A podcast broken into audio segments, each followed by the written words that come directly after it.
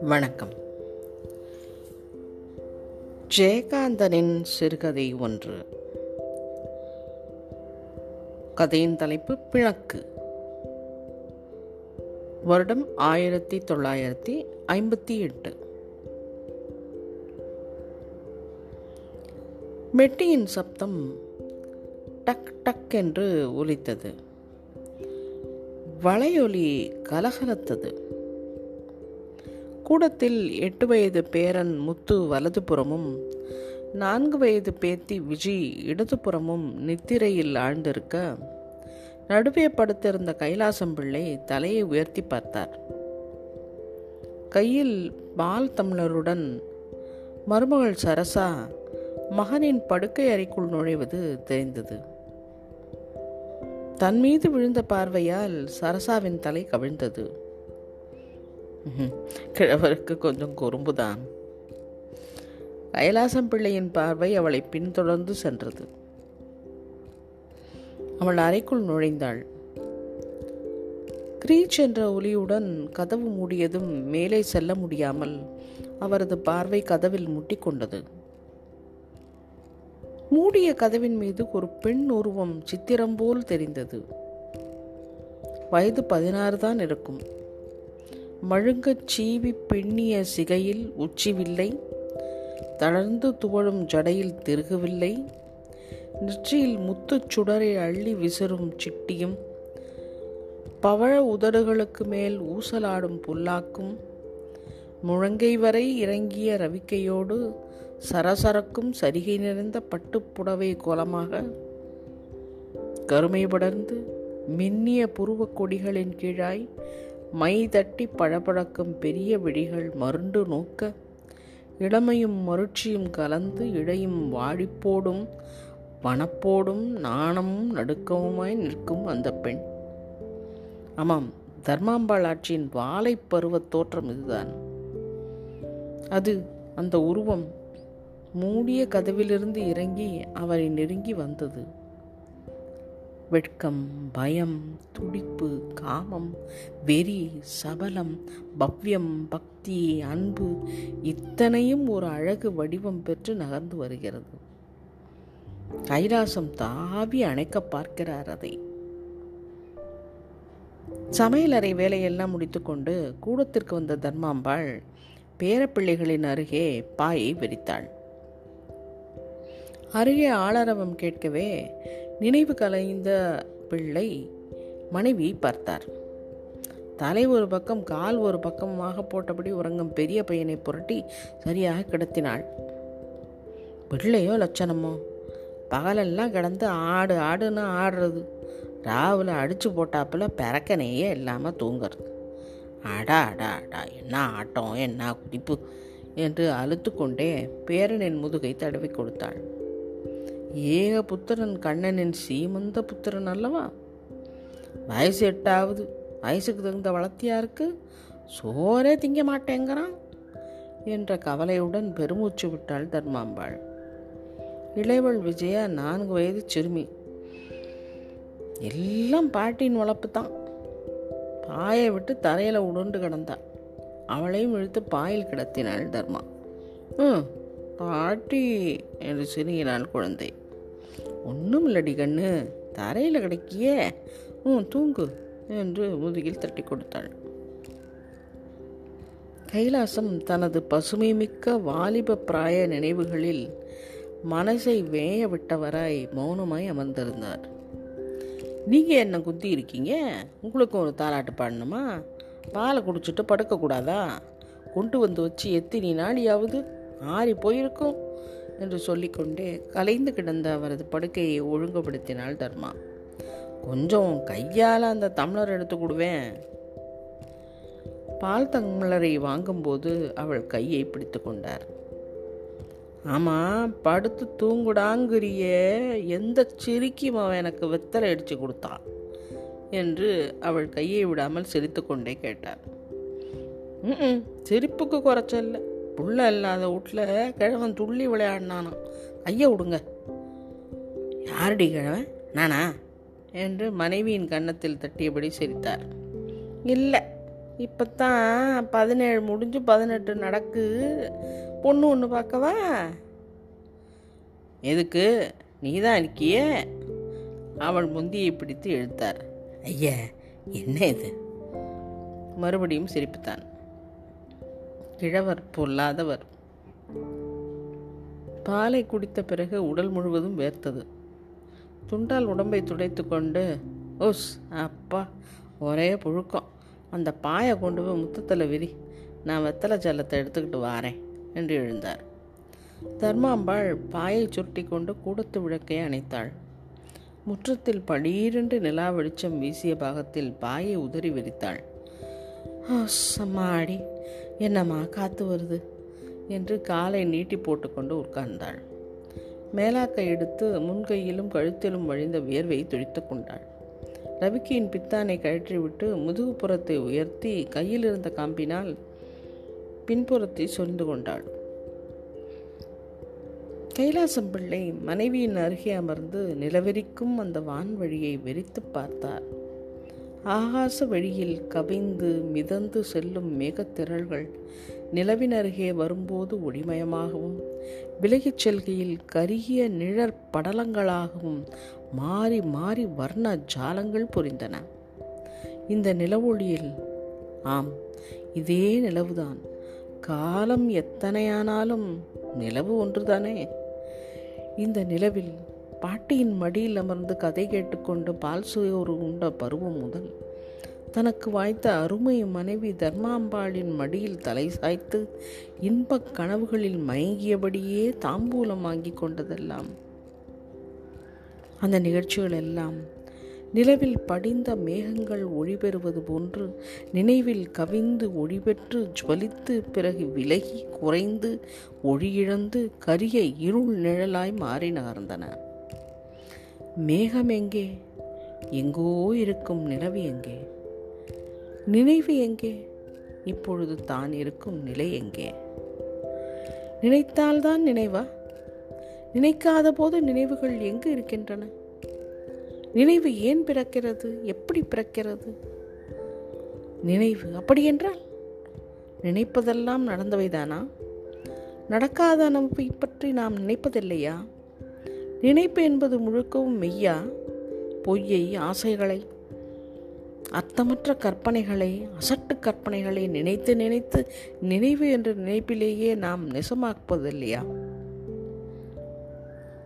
டொக் டொக் டொடக். தர்மாம்பாளின் கையில் இருந்த பாக்கு வெட்டி இரவின் நிசப்தத்தில் பாக்கை வெட்டி தள்ளும் ஒலி. கைலாசம் தன் மனைவியை காணும்போது தன்னையும் கண்டார். தர்மாம்பாள் உள்ளங்கையில் வைத்திருந்த வெற்றிலையில் உறைந்து போயிருந்த சுண்ணாம்பை சுரட்டி வைத்து திரட்டி பாக்கையும் சேர்த்து இரும்புரலில் இட்டு டொடக் டொடக் என்று இடிக்க ஆரம்பித்தாள். கைலாசத்தின் நாவு பற்கள் இருந்த இடத்தை துழாவியது. எனக்கு எப்போவுமே பல்லு கொஞ்சம் பலவீனம்தான். உடம்பை ஒரு முறை தடவி பார்த்து கொண்டார். முண்டாவையும் புஜங்களையும் திருகி கைகளை உதறி சொடக்கு விட்டு கொண்டார். ரோமம் செறிந்த நெஞ்சிலும் புஜங்களிலும் சருமம் தற்று தளர்ந்திருந்தாலும் தசை மடிப்புகள் உருண்டு தெரிந்தன. கைலாசம் உண்மையிலேயே திடகாத்திரமான மனிதர்தான். உடம்பில் அசுர வலு இருந்த காலமும் உண்டு. இப்பொழுது நிச்சயம் ஆழ்வலு உண்டு. போன வருஷம்தான் சஷ்டிப்த பூர்த்தி. தர்மாம்பாளுக்கு ஐம்பதுக்கு மேல் அறுபதுக்குள். அவளுக்கு மூங்கில் குச்சி போல நல்ல வலுவான உடம்பு தான் ஒல்லியாக இருந்தாலும் உடலில் உரமும் உண்டு. இல்லாவிட்டால் ஏறத்தாழ நாற்பத்தைந்து வருஷமா இந்த உடம்புக்கு ஈடு கொடுக்க முடியுமா? கிழவரின் கை மனைவியின் தோழை ஸ்பரிசித்தது. என்ன கொஞ்சிறீங்க? வெத்தலையை போட்டுக்கிட்டு படுங்க என்று இழுத்து நசுக்கிய வெற்றிலை சாந்தை அவரது உள்ளங்கையில் வைத்தாள். மீதியை வாயிலிட்டு குதப்பி ஒதுக்கி கொண்டாள். தர்மாம்பாளுக்கு பற்கள் இருக்கின்றன. என்றாலும் புருஷனுக்காக இடிப்பதில் மீத்து தானும் போட்டுக்கொள்வதில் ஒரு திருப்தி. ஆறு வருடமாக இப்படித்தான். இந்த தம்பதிகளிடையே ஒரு சிறு மனத்தாங்கள் கூட இதுவரை என்றதில்லை. ஒரு சச்சரவு என்பதில்லை. சி எட்டி நில் என்று அவர் சொன்னதே இல்லை. சொல்லி இருந்தால் அவள் தாங்குவாளா என்பது இருக்கட்டும். அவர்னாவே அதை தாங்காதே. சிரிப்பும் விளையாட்டுமாகவே வாழ்க்கையை கழித்து விட்டார்கள் அவர்கள். கழித்து விட்டார்கள் என்று சொல்லிவிட முடியுமா? இதுவரை வாழ்வை அப்படித்தான் அவர்கள் கழித்து கொண்டிருக்கிறார்கள். நிலவு இருண்டது. எங்கும் ஒரே நிசப்தம். கூடத்தில் படுத்திருந்த முத்து தூக்கத்தில் ஏதோ முனகியவாறே உருண்டான். அறைக்குள்ளிருந்து வளையல் கலகலப்பும் கட்டிலின் கிரீச்சொலியும் பெண்ணின் முணுமுணுப்பும் கேட்டது. எங்கோ ஒரு பறவை சிறகுகளை படபடவென்று சிலுப்பிக் கொள்ளும் சப்தம். அதைத் தொடர்ந்து வவ்வால் ஒன்று முற்றத்தில் தெரிந்த வான வெளியில் குறுக்காக பறந்தோடியது. முற்றத்தில் ஒரு பகுதி இருண்டிருந்தது. நிலவு எதிர்ச்சரக கூரைக்கும் கீழே இறங்கிவிட்டது. அவர்கள் படுத்திருந்த இடத்தில் நிழலின் இருள் நில ஒழிக்கு திரையிட்டிருந்தது. தர்மாம்பாள் தொண்டைக்குள் கலகலவென்று இளமை திரும்பிவிட்டது மாதிரி சப்தமில்லாமல் சிரித்தாள். கிழவரின் அகண்ட மார்பில் அவள் முகம் மறைந்தது. பொன் காப்பிட்ட அவளது இரு கரங்களும் கிழவரின் முதுகில் பிரகாசித்தன. இருளோ நிலவோ இரவோ பகலோ இளமையோ முதுமையோ எல்லாவற்றையும் கடந்ததுதானே இன்பம்? ஆம் அது இன்பம் மனதில் இருப்பது. இருந்தால் எந்த நிலைக்கும் எந்த காலத்துக்கும் யாருக்கும் அது ஏற்றதாகத்தானே இருக்கும். தர்மாம்பாளும் கைலாசமும் மனதில் குறைவற்ற இன்பம் உடையவர்கள். வயசை பற்றி என்ன? டொக் டொக் டொடக். கைலாசம் நிலா வெளிச்சத்தில் பாயை இழுத்து போட்டுக்கொண்டு இரும்புரலில் வெற்றிலை அடிக்கிறார். அருகே தர்மாம்பாள் படுத்திருக்கிறாள். தூக்கம் அரை தூக்கம் மயக்கம்தான். நீங்கள் இன்னும் படுக்கலையா? ஓ நீ வெத்தலை போடுறியா? அந்த தோரம் செம்பில் தண்ணி வச்சேன். கொஞ்சம் கொணாந்து தரீங்களா? நாக்க வரட்டுது என்று தொண்டையில் எச்சிலையை கூட்டி விளங்கினாள் எனக்கு குடிக்கணும் என்றவாறே எழுந்து சென்று செம்பை எடுத்து தண்ணீரை குடித்து விட்டு கொண்டு வந்தார் கைலாசம். அவர் வரும்போது நிலவழியில் அந்த திடகாத்திரமான உருவத்தை கண்டு தர்மாம்பாளின் மனம் வாலிப கோலம் பூண்டு அந்த அழகில் லயித்து கிறங்கி வசமிழந்து சொக்கியது. அவர் அருகே வந்து அமர்ந்தார். தாகம் தீர தண்ணீர் குடித்த தர்மாம்பாள் ஆழ்ந்த பெருமூச்சுடன் அவர் மேல் சாய்ந்தாள். வலுமிக்க அவரது கரத்தை லேசாக வருடினாள். அவளுக்கே சிரிப்பு வந்தது. சித்தள் என்னடி சிரிக்கிற? ஒன்றுமில்ல இந்த கிழங்கு அடிக்கிற கூத்தை யாராவது பார்த்தா சிரிப்பாங்களேன்னு நினச்சேன் அவர் கண்டிப்பது போல் அவள் தலையில் தட்டினார். யாரடி கிழம்? கிழவர் இப்பொழுது சிரித்தார். அவளும் சிரித்தாள். தர்மாம்பாள் எழுந்து உட்கார்ந்து இன்னொரு முறை வெற்றிலை போட்டுக்கொண்டாள் அவள் பார்வை கவிழ்ந்தே இருந்தது. கிழவர் அவர் முகத்தை தடவி கொடுத்தாள். அவள் விழிகளை உயர்த்தி பார்த்தாள். அவர் அவர் விழிகளுக்குள்ளே பார்த்தவாறே சிரித்தார். ச்சே நீங்க ரொம்ப மோசம் என்று வெட்கத்துடன் கண்டிக்கும் குரலில் சிலுங்கினாள் தர்மாம்பாள். அனுபவித்த சந்தோஷத்தால் காரணமற்ற சிரிப்பும் பொத்துக்கொண்டு வந்தது. கிழவருக்கோ பெருமை தாங்க முடியவில்லை. அவளிடம் ஏதாவது வேடிக்கை பேசி விளையாடத் தோன்றியது அவருக்கு. உள்ளங்கையில் புகையிலையை வைத்து கசக்கியபடியே தனக்குள் மெல்ல சிரித்து கொண்டே அந்த காலத்தில் நான் அடித்த கூத்தெல்லாம் உனக்கு எங்கே தெரிஞ்சிருக்க போகுது? என்று சொல்லிவிட்டு தலையை அண்ணாந்து புகையிலையை வாயில் போட்டுக்கொண்டார் ஏன்? சீமைக்கா போயிருந்தீங்க? தர்மு உனக்கு தெரியாது. நீ எப்போவும் குழந்தை தான் உங்ககிட்ட அப்போ நான் சொன்னதே இல்லை. இப்போ சொன்னா என்ன? கிழவர் கொஞ்சம் நகர்ந்து சென்று சாக்கடையில் எச்சில் துப்பிட்டு விட்டு வந்தார். நம்ம சன்னதி தெரு கோமதி இருந்தாளே ஞாபகம் இருக்கா? கால்களிலே சதங்கை கொஞ்சம் கருணாகம் போன்ற பின்னல் நெளிந்து திரும்பி வால் அடித்து சுழல கண்களும் மதரங்களும் கதை சொல்ல இவர்களுக்கும் எனக்கும் பெரு வழக்கு இருக்குது என்று நாட்டிய கோலத்துடன் முத்திரை பாவம் காட்டி சதுராடி நிற்கும் ஒரு தங்க பதுமை போன்ற கோமதியின் உருவம் தர்மாம்பாளின் நினைவில் வந்து நின்றது. ஒரு கணம் மயில் காட்டி மறையாமல் நிலைத்து நின்றது. என்ன? ஞாபகம் இருக்கா? அந்த காலத்தில் அவளுக்கு சரியாக எவ இருந்தா? என்ன இருந்தாலும் தாசின்னா தாசி தான் அவளுகளை மாதிரி சந்தோஷம் கொடுக்க வீட்டு பொம்பளைங்களால் ஆகுமா ம். தர்மாம்பாளின் கண்கள் கிழவரின் முகத்தை அர்த்தத்தோடு வெறித்தன. மனம்? ம். ஓஹோ அந்த காலத்தில் அவன் நாட்டியம்னா பறந்து பறந்து ஓடுவாரே அதுதானா? என்று பற்பல நிகழ்ச்சிகளை முன்னிறுத்தி விசாரித்து கொண்டிருந்தது அவள் மனம். கிழவரோ குறும்பும் குஷியுமாய் பேசி கொண்டிருந்தார். என்னை ஒரு தடவை நீலகிரிக்கு மாற்றியிருந்தாங்களே ஞாபகம் இருக்கா? நம்ம கண்ணை அப்போ வயசில் ஏழு மாதம் உனக்கு இல்லையா? ம் தர்மாம்பாடின் விழிகள் வெடித்து சுரந்தன. இது சத்தியம் இது சத்தியம் என்று அவளுள் ஏதோ ஒரு குரல் எழுந்தது. அப்பா தனியாக போனேன்னு நான் நினச்சிக்கிட்டு இருக்கேன். போடி பைத்தியக்காரி. அந்த கோமதி தான் என் கூட வந்தா. அவள் உடம்பு சில கணக்காக இல்லை இருக்கும். ம் அவள் என்ன சொன்னா தெரியுமா கடைசியில்? கிழவர் தனக்குத்தானே சிரித்து கொண்டார். நானும் இதுவரைக்கும் எத்தனையோ பேரை பார்த்துருக்கேன். ஆம்பளன்னா நீங்கள் தான் அண்ணா. கிழவர் மறுபடியும் சிரித்தார். அது என்ன சிரிப்பு? பொய் சிரிப்பா மெய்ச்சிரிப்பா தர்மாம்பாளின் நெஞ்சில் ஆத்திரம் துரோகமிழைக்கப்பட்ட வஞ்சிக்கப்பட்ட ஏமாற்ற வெறியும் தானலாய் தைத்தன நெசந்தானா இது? பின்ன பொய்யா? அதுக்கு என்ன இப்போ? எப்பவும் நடந்தது தானே அடப்பாவி கிழவா? பொய்யோ மெய்யோ அவள் திருப்திக்காகவாவது மாற்றி சொல்லக்கூடாதா? தர்மம்மாள் கிழவிதான். கிழவி பெண் இல்லையா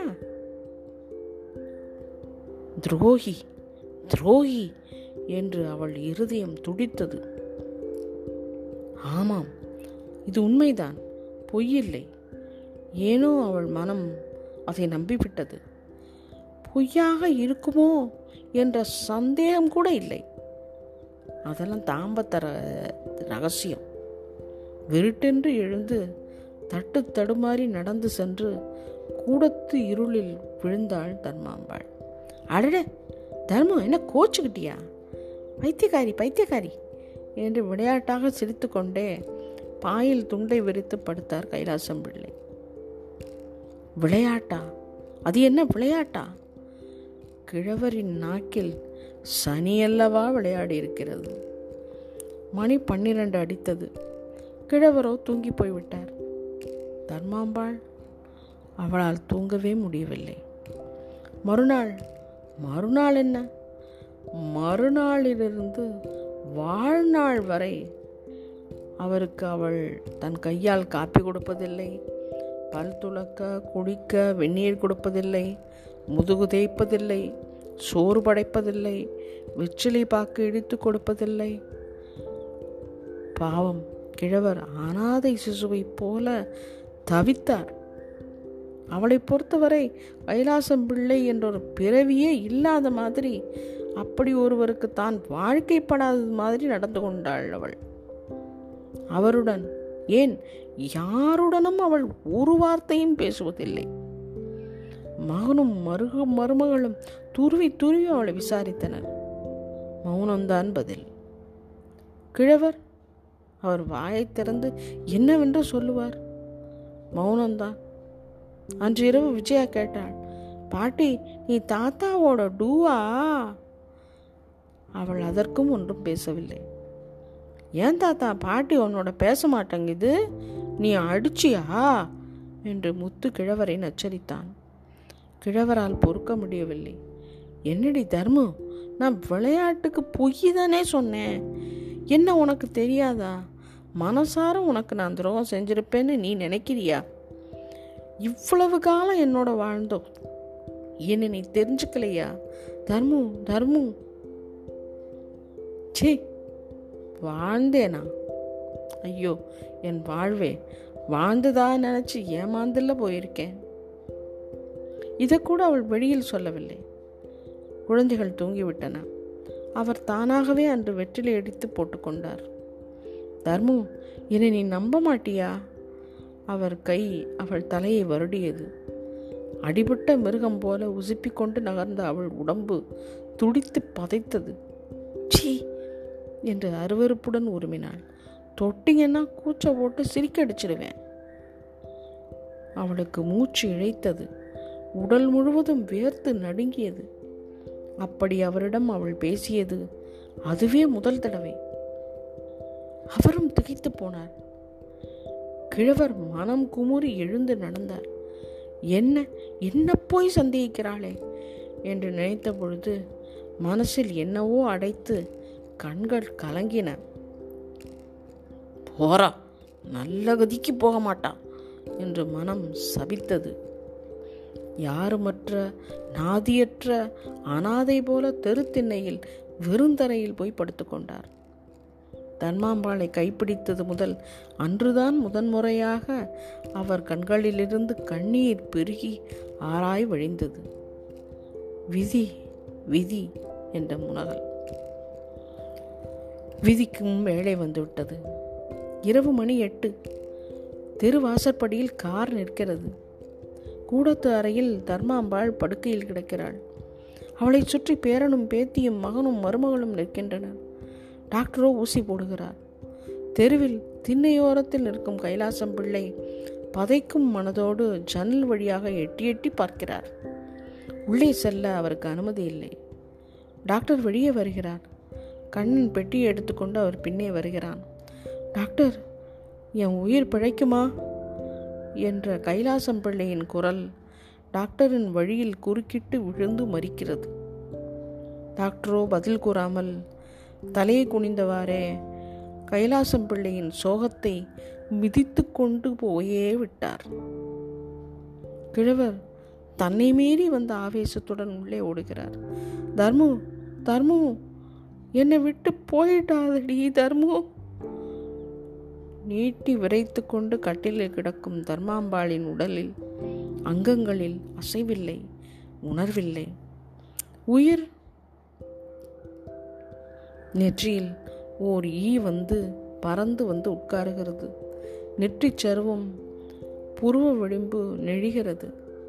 கண்கள் அகல விரிந்து ஒரு முறை சுழல்கின்றன. கண்கள் கலங்கி கண்ணீர் பெருக தம்ளரில் இருந்த பாலை தாயின் வாயில் பார்க்கிறான் கண்ணன். யாரு? கண்ணனா? பாலில் தாண்டா உறவு இருக்கு. அந்த உறவும் ரத்தாயிடும். அதான் சரசா இப்போது பால் வார்க்கிறாள். ரெண்டு குழந்தையும் வச்சுக்கிட்டு தவிப்பியடி என் கண்ணே. பேரன் முத்து பாட்டி பாட்டி என்று சினுங்கியபடியே பாலை ஊற்றுகிறான். முத்துவை அள்ளி அணைத்து கொள்ள துடிப்பது போல கண்கள் பிரகாசிக்கின்றன தர்மவுக்கு. பயந்து ஒன்றும் புரியாமல் குழம்பி நிற்கும் விஜயின் பிஞ்சு கரங்களால் பாட்டியின் உதடுகளுக்கு உதடுகளுக்கிடையில் பால் வார்க்கும்போது அதில் தனி இனிப்போ? முகத்தில் அபூர்வ கழை வீசுகிறது. மடக் மடக்கென்று பால் உள்ளே இறங்குகிறது. மேல் தூண்டில் முகத்தை மூடிக்கொண்டு உடல் பதறி குலுங்க வந்து நிற்கின்றார் கைலாசம் பக்கத்தில். இந்த நிலையிலாவது தன்னை மன்னிக்க மாட்டாளா? என்ற தவிப்பு. அவர் கைகள் பால் தமிழரை எடுக்கும்போது நடுங்குகின்றன. தர்மு தர்மு என்னை பார்க்க மாட்டியா தர்மு? யாரது? அவள் விழிகள் வெறித்துச் சுழல்கின்றன. தாளாத சோகத்தில் துடிக்கும் உதடுகளில் கண்ணீருடன் புன்சிரிப்பையும் வரவழைத்து கொண்டு பால் தம்ளரை அவள் உதட்டில் பொருத்துகிறார் கைலாசம். பற்களை கிட்டித்து கொண்டு வலிப்பு கண்டது போல முகத்தை வெட்டி இழுத்து கொண்ட தர்மாம்பாளின் முகம் தோளில் சரிகிறது. கடைவாயில் பால் வழிகிறது. ஐயோ மாமி என்ற சரசாவின் குரல் வெடிக்கிறது. அம்மா பாட்டி முத்து தாயை கட்டிக்கொண்டு அழுகிறான் விஜி ஒன்றும் புரியாமல் விழிக்கிறாள். கண்ணன் தலையை குனித்து கொண்டு கண்ணீர் வடிக்கிறான். கிழவர் நிமிர்ந்து நிற்கிறார். அவர் முகம் புடைத்து கண்களில் கண்ணீரும் கோபமும் குழம்ப சிக்கச் சிவந்து ஜொலிக்கிறது. கைலாசம் கிழவர்தான் என்றாலும் ஆனல்லவா இவளுக்கு என் கையால் கொள்ளி கூட வைக்க மாட்டேன். கையில் இருந்த பால் தமிழரை வீசி எரிந்து விட்டு அறையை விட்டு விடுவிடுவென்று வெளியேறுகிறார். முற்றத்து நிலவில் பால் தம்ளர் கனகனவென்று ஒலித்து உருண்டு கிடக்கிறது. அன்று அந்த கடைசி இரவில் அவர்கள் படுத்திருந்த இடத்தில் கொட்டி கிடந்த பாலில் நிலவின் கிரணங்கள் ஒளிவீசிச் சிரித்தன. ஆம் அதே நிலவுதான். அந்த படுபாவி நிலவுதான். எழுதப்பட்ட காலம் ஆயிரத்தி தொள்ளாயிரத்தி ஐம்பத்தி எட்டு. நன்றி.